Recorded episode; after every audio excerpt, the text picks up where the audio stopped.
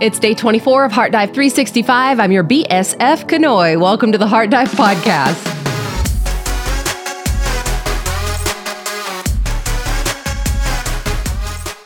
BSF, Bible study friend in case you were wondering. We are on day 24. Welcome back. Hey, did anybody notice that there were some new ads yesterday on your videos? For those of you who are willing to let the ads play, thank you very much. And I did notice that there were some new ones. So it seems as though those filters are working. Also, did you all get your new email from Holly? I did yesterday. And so that tells me that I did the right thing by going and clicking on that link and making sure that I am signed up for the newsletter. Now, if you did not hear the announcement yesterday, we do need everybody to go in and re sign up if you do want to receive the newsletter every single day. If you have not gotten the email, there is a link in the description box or the show notes that will guide you there. That link is heartdive.org slash newsletter if you cannot find it. Also, I wanted to say a big thank you or mahalo to everybody who has been stepping up and going into the comments and helping me out by liking comments and by guiding people, telling people who are new hello and welcoming them. I appreciate that so much because we are a family. We are all trying to do this together. And so you are definitely needed and valued if you are helping in that department. Otherwise, if you do want to partner with us, you can help us also by hitting that like button. That will help to continue to spread these videos across the world. Also, make sure you're subscribed, hit the notification bell because, of course, my videos do not drop at the same time every day. And that is because I have been studying in real time with you for the past 389 days. And as much as I want to get ahead, I can't. if you want to pray for me to be able to get ahead, I covet those prayers. I want to get ahead, but unfortunately, it just has not happened yet. So I appreciate you waiting for these videos to come out in the evening. If you are a person who likes to study in the morning and you absolutely need to be on the exact day that the reading plan says, you can always check out last year's videos. Although I kind of cringe because sometimes I think, what did I say last year? I don't even know. Anyway, also, you could check out the description box for any info that you need or head on over to our website, Otherwise, today we are in Genesis chapters 35 through 37, where we will begin to unfold the life of Joseph. Now, one fourth of the entire book of Genesis is centered around the life of Joseph. So this is huge. It's something to pay attention to. And many times his life will serve as a picture of Jesus. So keep an eye out for that today. Otherwise, let's go ahead and pray as we prepare our hearts to open up the word. Heavenly Father, thank you so much for this day. It is such an honor, Lord, to be able to be in your presence, to be one of those who have been welcomed into your kingdom and into your family. We don't take that lightly, we don't take it for granted. So we thank you, Lord, for this family, for this time of fellowship, but most of all, for the fellowship with you. And so I pray that it will be holy and set apart, free. And Lord, as we open up the daily manna, the logos, the word, God, will you breathe new life into it for us? We pray, Holy Spirit, that you will reveal new things to us, but do so with accuracy, Lord. Help us not to listen to the voice of ourselves or the enemy or anything else. We only want to hear from you. And so we just ask that you silence all other voices and allow yours to rise up in frequency so that we are able to hear it clearly. And if there's anything that you're trying to do by way of guiding our lives or trying to correct something or maybe just encourage us, I pray that we will hear that clearly as well. So let the scales fall off of our eyes today, Lord. Let our ears be open in tune with you, and let our hearts be open most of all, so that when you do start to plant seeds, it is ready to be cultivated. And we know that in due season, when your time is right, it will be done here on earth as it has been written in heaven. So we thank you, Lord, that you know the beginning from the end, and we put our full trust in you. Forgive us of our sins, help us to forgive others. And I just pray, Lord, that you will have your way today. In Jesus' name, amen. Starting off in chapter 35. So God said to Jacob, Arise and go up to Bethel and dwell there. Make an altar there to God, who appeared to you when you fled from your brother Esau. So he's once again calling him to return to Bethel, as he called him before. Now, this is the first demand that God is actually calling for an altar. Everyone else did it on their own. God here calling Jacob to build one.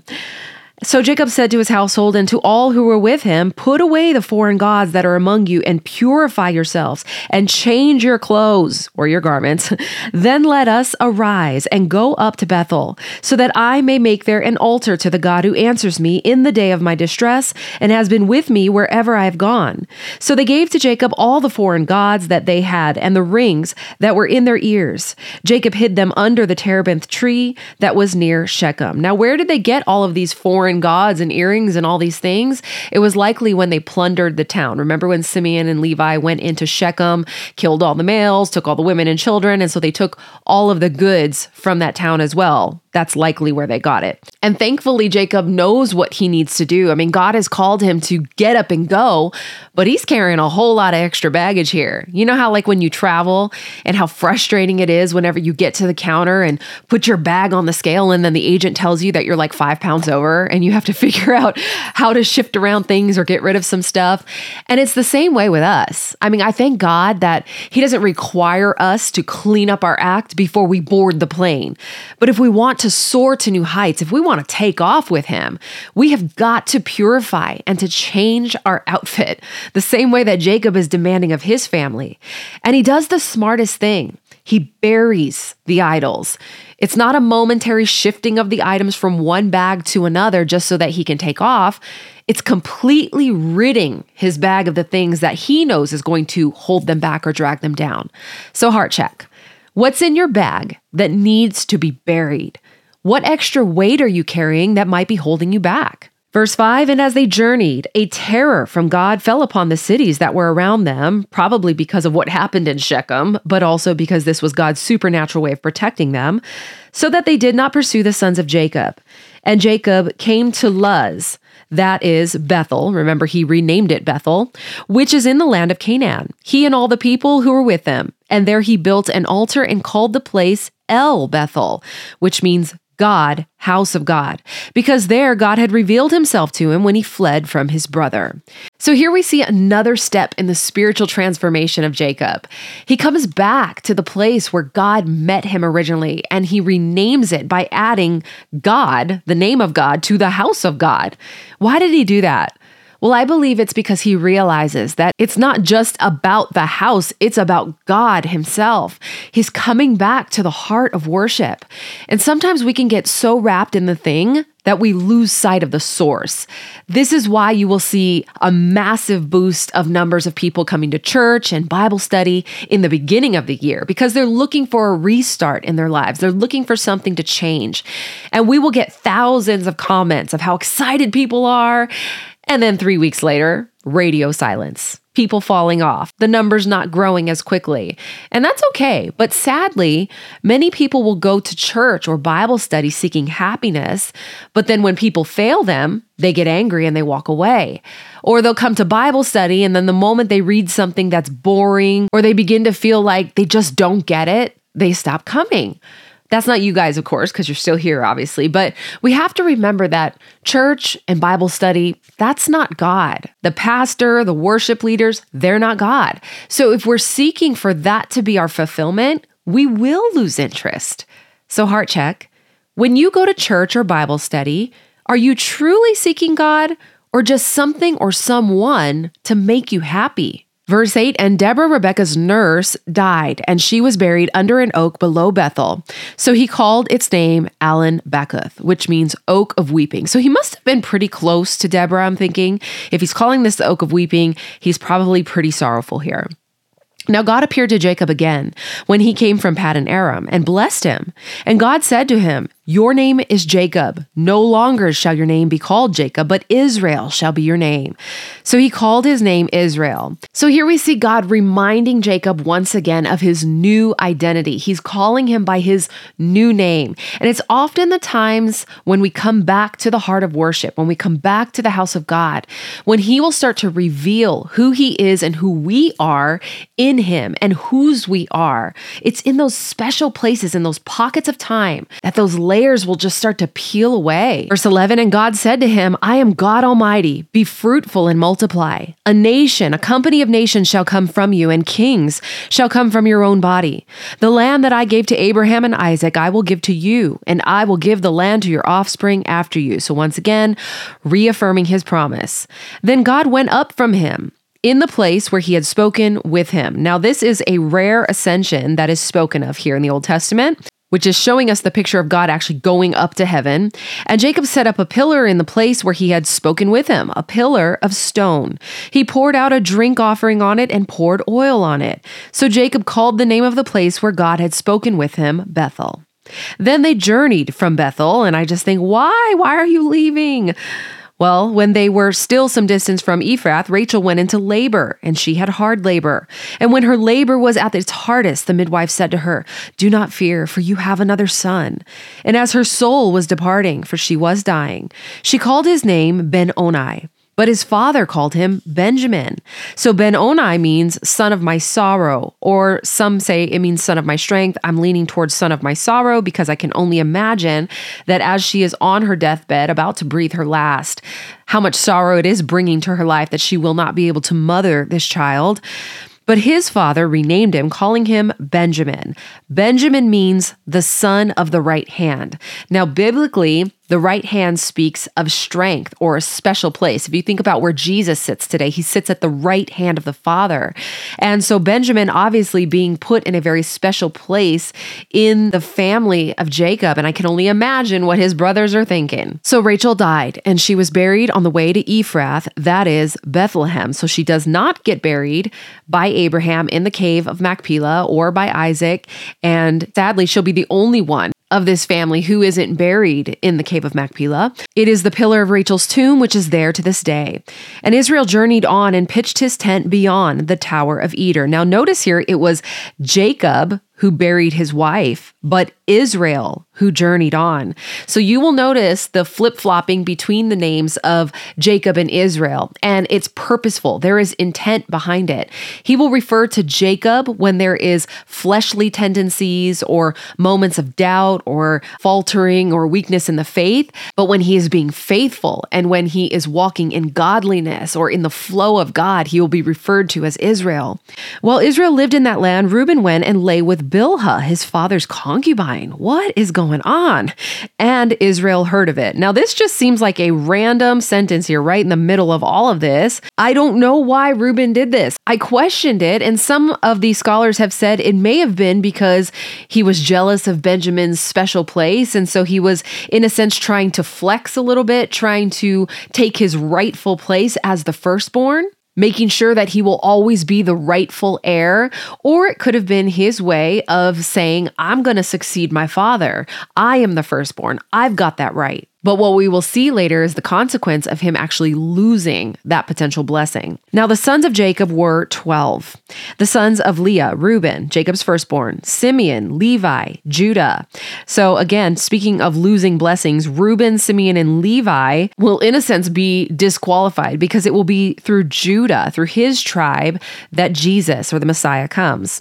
Issachar, Zebulun, the sons of Rachel, Joseph, and Benjamin, the sons of Bilhah, Rachel's servant, Dan and Naphtali Naphtali, the sons of Zilpah, Leah's servant, Gad and Asher. These were the sons of Jacob, who were born to him in Paddan Aram. And Jacob came to his father Isaac at Mamre, or Kiriath Arba, that is, Hebron, where Abraham and Isaac had sojourned. Now the days of Isaac were 180 years, and Isaac breathed his last, and he died and was gathered to his people, old and full of days. And his sons Esau and Jacob buried him. So when it says he was gathered to his people, again, this points to the fact that there was an afterlife.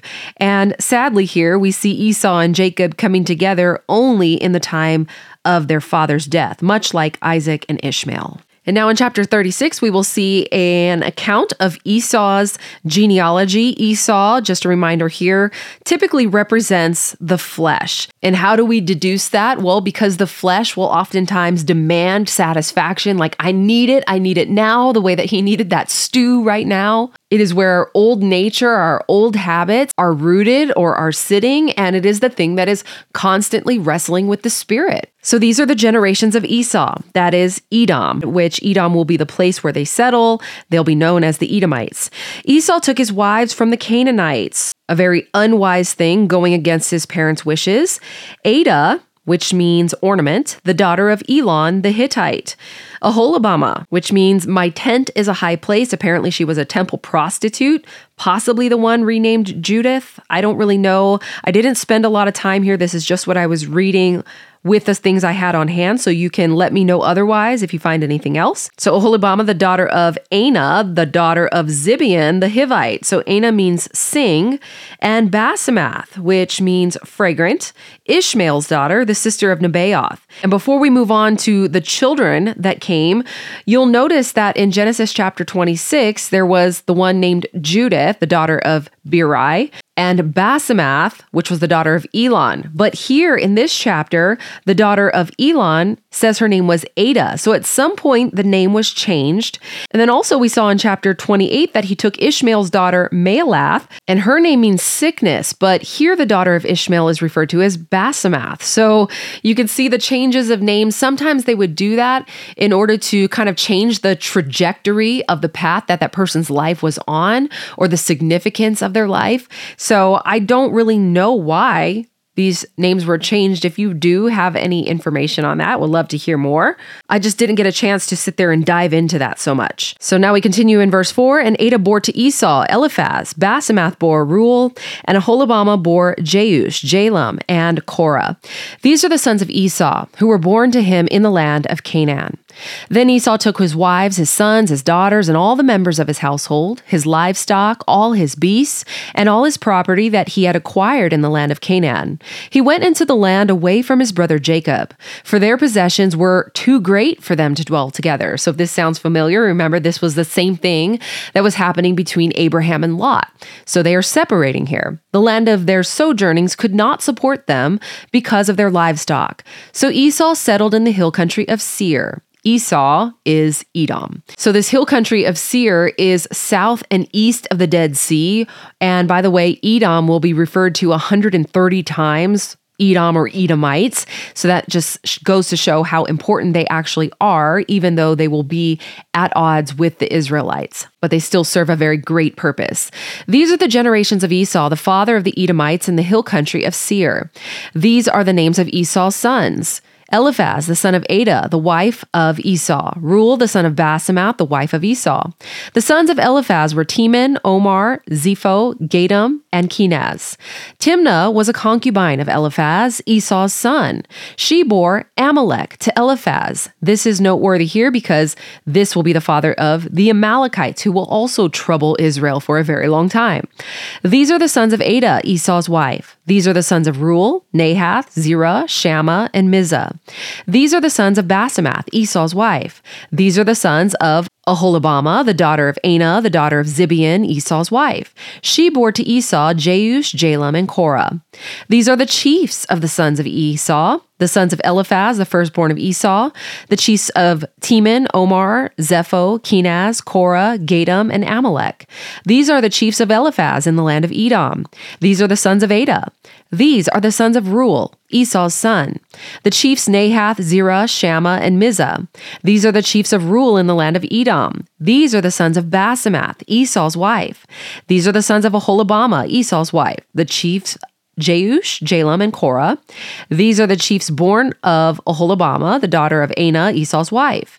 These are the sons of Esau, that is Edom, and these are their chiefs. Now, I know that was a whole lot of names to get through, and it's probably just going right over our heads, right? But for me, it's important for us to still read every single name because if it was important enough for God to have spoken it, it's important enough for us to reread it. These are the sons of Seir, the Horite, the inhabitants of the land. Lotan, Shobal, Zibeon, Anah, Dishan, Ezer, Dishan. These are the chiefs of the Horites, the sons of Seir in the land of Edom. The sons of Lotan were Horai and Hemam, and Lotan's sister was Timnah. These are the sons of Shobal. Alvan, Manahath, Ebal, Shepho, and Onam. These are the sons of Zibeon, Aiah, and Anah. He is the Anah who found the hot springs in the wilderness as he pastured the donkeys of Zibeon his father. These are the children of Anah, Dishon and Aholibamah, the daughter of Anah. There are the sons of Dishon, Hemdan, Eshban, Ithran, and Cheran. These are the sons of Ezer, Bilhan, Zaavan, and Akan. These are the sons of Dishan, Uz, and Aran. These are the chiefs of the Horites, the chiefs Lotan, Shobal, Zibeon, Anah, Dishon, Ezer, and Dishan. These are the chiefs of the Horites, chief by chief, in the land of Seir. Now these are the kings who reigned in the land of Edom before any king reigned over the Israelites. Bela, the son of Beor, reigned in Edom. The name of his city, Dinhabah. Bela died, and Jobab, the son of Zerah of Bozrah, reigned in his place. Jobab died, and Husham of the land of the Temanites reigned in his place. Husham died, and Hadad, the son of Bedad, who defeated Midian in the country of Moab, reigned in his place, the name of his city being Avith. Hadad died, and Samlah of Masrekah reigned in his place. Samlah died, and Shaul of Rehoboth on the Euphrates reigned in his place. Shaul died, and Baal Hanan, the son of Achbor, reigned in his place. Baal Hanan, the son of Achbor, died, and Hadar reigned in his place, the name of his city being Peu. His wife's name Mehetabel, the daughter of Matred, the daughter of Mezahab.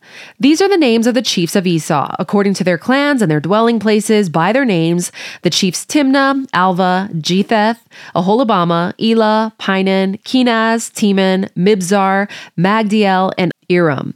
These are the chiefs of Edom, that is Esau, the father of Edom, according to their dwelling places in the land of their possession. Now, after all that is said and done, telling us who was in the land of Edom. Seeing that Esau had great wealth and possessions, he was blessed as God said he would be. Sadly, today, Edom is completely deserted. It's a ghost town. But we still see a beautiful picture of God blessing the one who was outside of the covenant. Chapter 37.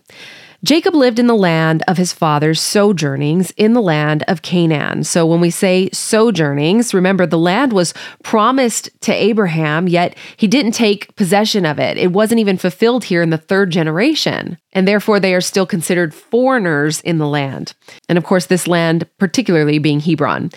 These are the generations of Jacob. Now, Joseph being 17 years old, and it was very rare to state the age of a person in the Bible at a particular time. They would oftentimes say their age whenever they were dying, but not typically in the middle of their lives. He was pasturing the flock with his brothers. He was a boy with the sons of Bilhah and Zilpah, his father's wives. And Joseph brought a bad report of them to their father. Now, this bad report was likely an honest report even though it was bad in the eyes of the brothers because they were probably being dishonest. So, Joseph, remember I said, is a picture of Jesus. He was all about the Father's business and he wanted to make sure he was doing it honestly. Now, Israel loved Joseph more than any other of his sons because he was the son of his old age, and he made him a robe of many colors. Now, while this is traditionally translated to many colors. Scholars now believe that this could have actually been a coat with long sleeves or big sleeves. But when his brothers saw that the father loved him more than all his brothers, they hated him and could not speak peacefully to him. So here we see a classic case of envy or jealousy brewing. You see, Joseph gets the big sleeves and his brothers hate him for it. And this is a dangerous place to be because, as we will see, what starts as envy or jealousy ends up in attempted murder. And even if we aren't out there conspiring to end someone's life in our envy or jealousy, we might try to slyly kill their reputation, maybe through gossip, or try to make them look bad publicly. And it's all in an attempt to make ourselves feel better, like crabs in a bucket. So, heart check Is there anyone in your life who you feel the need to tear down out of jealousy or envy? And going along with this, I believe I told this story last year about the times that I would serve on the worship team and the lead singers, the ones who were leading the songs that day, would always get microphones number one and two. It just was a logistical thing. And there would be so much sulking and pouting almost every weekend when some people didn't get the chance to ever hold microphone number one or two. They would get four or five. So, in a sense, they didn't have the microphone with the big sleeves. They were placing all of their validation in a material object, just as Joseph's brothers are. And all it is is a weapon of the enemy to try to distract from the true purpose or calling of a person.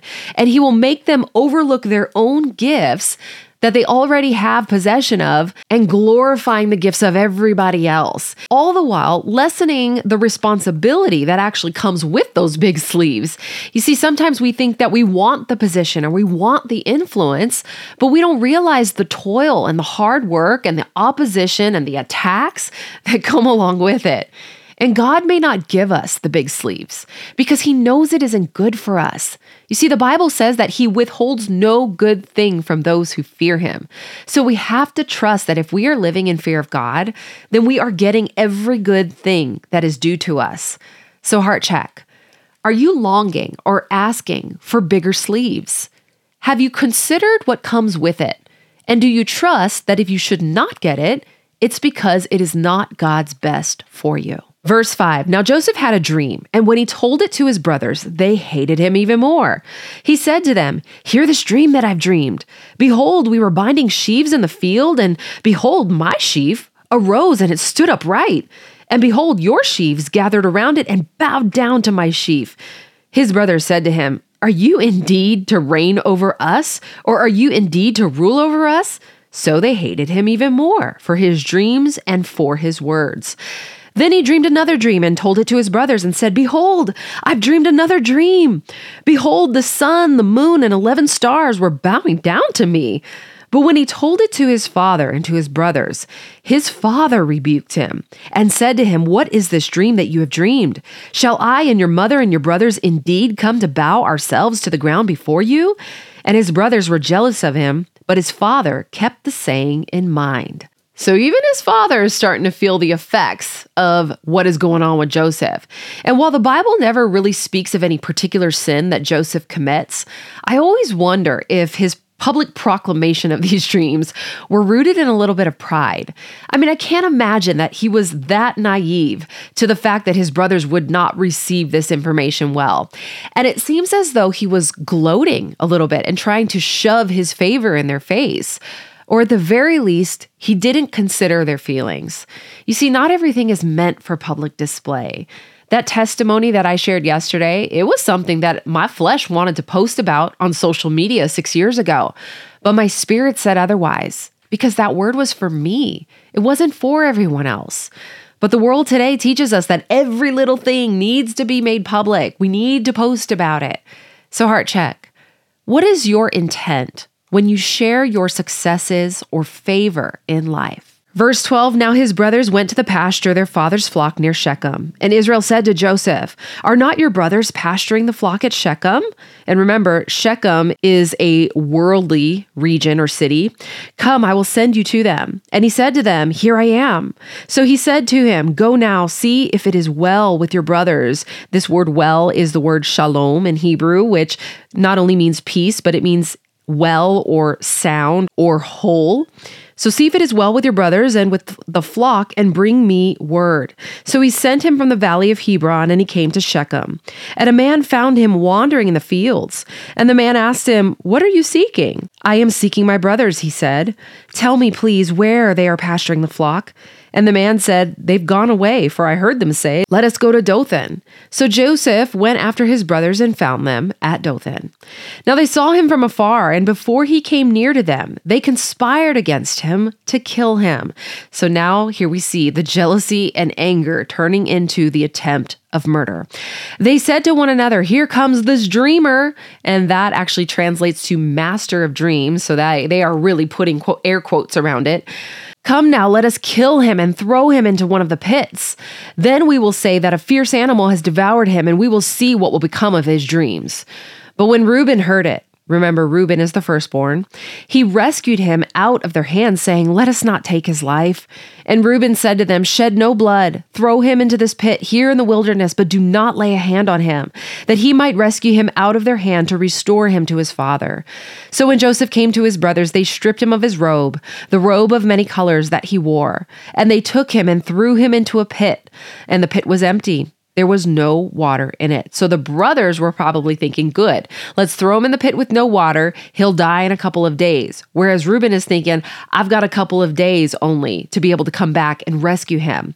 So we see a little bit of redemption in Reuben because remember where he had just slept with his father's concubine? So it seems as though he is kind of wavering a little bit the way that Pontius Pilate did. Then he sat down to eat, and looking up, they saw a caravan of Ishmaelites. Ishmaelites were wandering traders, and we will see the name Ishmaelites and Midianites used hand in hand. So they could have maybe perhaps formed an alliance, but both of them are Arabs. That's what we know. Coming from Gilead with their camels bearing gum, balm, and myrrh on their way to carry it down to Egypt. Then Judah said to his brothers, What profit is it if we kill our brother and conceal his blood? Come, let us sell him to the Ishmaelites, and let not our hand be upon him, for he's our brother, our own flesh. So they're actually trying to make money now off of him. And his brothers listened to him. Then Midianite traders passed by, and they drew Joseph up and lifted him out of the pit and sold him to the Ishmaelites for 20 shekels of silver, just the same way that Jesus was sold for 30 pieces of silver. And they took Joseph to Egypt. Now, when Reuben returned to the pit and saw that Joseph was not in the pit, he tore his clothes as a sign of grief and mourning and returned to his brothers and said, The boy's gone, and I, where shall I go? So I don't know what Reuben's intent was, what he's trying to gain by saving Joseph. I don't know if he's trying to restore that favor with his father. Then they took Joseph's robe and slaughtered a goat and dipped the robe in the blood. And they sent the robe of many colors and brought it up to their father and said, This we have found. Please identify whether it is your son's robe or not. And he identified it and said, It is my son's robe.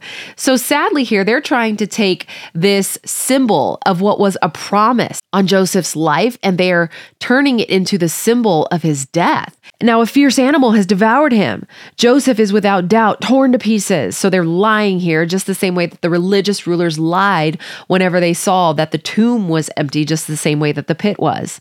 Then Jacob tore his garments, again in grief and mourning, and put sackcloth on his loins and mourned for his son many days all his sons and all his daughters. And I was like, wait, he got more daughters? I thought there was only Dinah. Okay. Rose up to comfort him, but he refused to be comforted and said, No, I shall go down to Sheol to my son, mourning. So the sons lost the battle that they were trying to fight. They were trying to gain favor in the eyes of their father. And the father says, No, I just want to die now that my son is dead. Thus his father wept for him. Meanwhile, the Midianites had sold him into Egypt to Potiphar, an officer of Pharaoh, the captain of the guard. So Potiphar is usually the title for that officer. It could have been a eunuch or maybe even a harem official. So we will continue the rest of Joseph's story later. And it is very much so a series of unfortunate events that eventually leads to a glorious ending with God's hand upon it the entire time. But let's go ahead and take a look at some of our deep dive questions. Do you believe Rebecca's words of, Give me a child or I shall die, and Jacob's curse of, Anyone who has the household idols will not live, played a role in her death? How can the purification process be applied to our lives today? What purposes do genealogical sections of the Bible hold? Do you feel Joseph should have held back from presenting his dreams? Do you believe he had ulterior motives by stating them? And why do you believe Reuben wanted to save Joseph? So, Heavenly Father, we thank you so much for your great plan that we see unfolding in front of our very eyes through the life of Joseph. Thank you for letting us see you, Jesus, in some of the things that he went through. It makes it all the more real to us to know that just as Joseph was a real person, so were you. You were mocked and hated and stripped of everything, and you did it all because you love us. And even when we've continued to nail you to the cross with our failures, you will still take us back with open arms, just as Joseph will do with his brothers. Thank you, Lord, that you don't require us to clean up our act before you call us home. We're so grateful that you caught us in time, Lord. Please don't ever let us go astray or go backwards or in the wrong direction. I pray that we will go to the place that you call us to go to so that we don't make a bigger mess of our lives. Show us any extra weight or anything that we might be carrying around that we need to chuck out of our bags. We know that you are calling us to higher places, but that will require us to change our outfit if we truly want to be set apart and purified. Show us what we need to bury so that we can begin to walk a little freer and faster. And I thank you for continuing to call us by name, showing us who we are in you, and reaffirming your promises through your word. Will you continue to peel back the layers so we can grow deeper and deeper in relationship with you? And as we journey through this life, Lord, passing through as sojourners, lead us in the way everlasting. May we take no detours, and in every season, I pray that we will be worshipers of you, our God Almighty. I thank you also for the life of Esau, especially in knowing that even in our failure, every single person matters to you. Every single word and name that you have breathed has a purpose and an intention for reproof and correction and instruction in righteousness. We love how you will still bless the rogue child. We can all see a little Esau within ourselves, and so we are grateful to know that you still have a place for us. And we also recognize that it is through the Esau's in our lives where we will be strengthened in the faith and in our trust in you to protect us and to be our guide. Help us, Lord, to be a people who are full of compassion, always considerate of others' feelings. I pray that we will never gloat in pride, but always bring glory to you and not ourselves. Forgive us where we may have tried to take that glory, for we know it is not meant to be shared. So help us to remember that this life is all about you and that it is where we place our worship today. We love you so much and we do honor you and praise you and worship you. In Jesus' name, amen. Heaven and salvation is a divine gift that is given to us by grace. None of us deserve it. In fact, the Bible says that the wages of sin is death, and every single one of us have fallen short. And then we desperately need someone to pay that price. And Jesus did it. He didn't do it because we are righteous on our own merit. He did it because He loves us and He wants to spend eternity with us. But it won't happen if we don't receive Him before we leave this earth as Lord and Savior. Hell is a very real thing, and there is no second chance after we take our last breath here. So I want to be able to give someone the opportunity today who is saying, I'm ready. I've never given my life to Christ. I don't know where I'm going to end up after I die, but I don't want to live another day without knowing beyond a shadow of a doubt where I am going to end up. I see now that this is real and I want to believe. So if that is you, we're going to say a prayer. And I'm going to put the words on the screen so that you can say them audibly with your mouth because the Bible says that when you believe and confess with your mouth that Jesus is Lord and that He died and rose again, then you will be saved. So we're going to say this prayer together. Believe it in your heart, speak it with your mouth, and know that this is indeed the day of your salvation. Dear Heavenly Father, thank you for Jesus. Jesus, thank you for dying for me. I believe that you came, you died, and you rose again. I confess my sins to you today, and I turn from them, and I now live my life for you.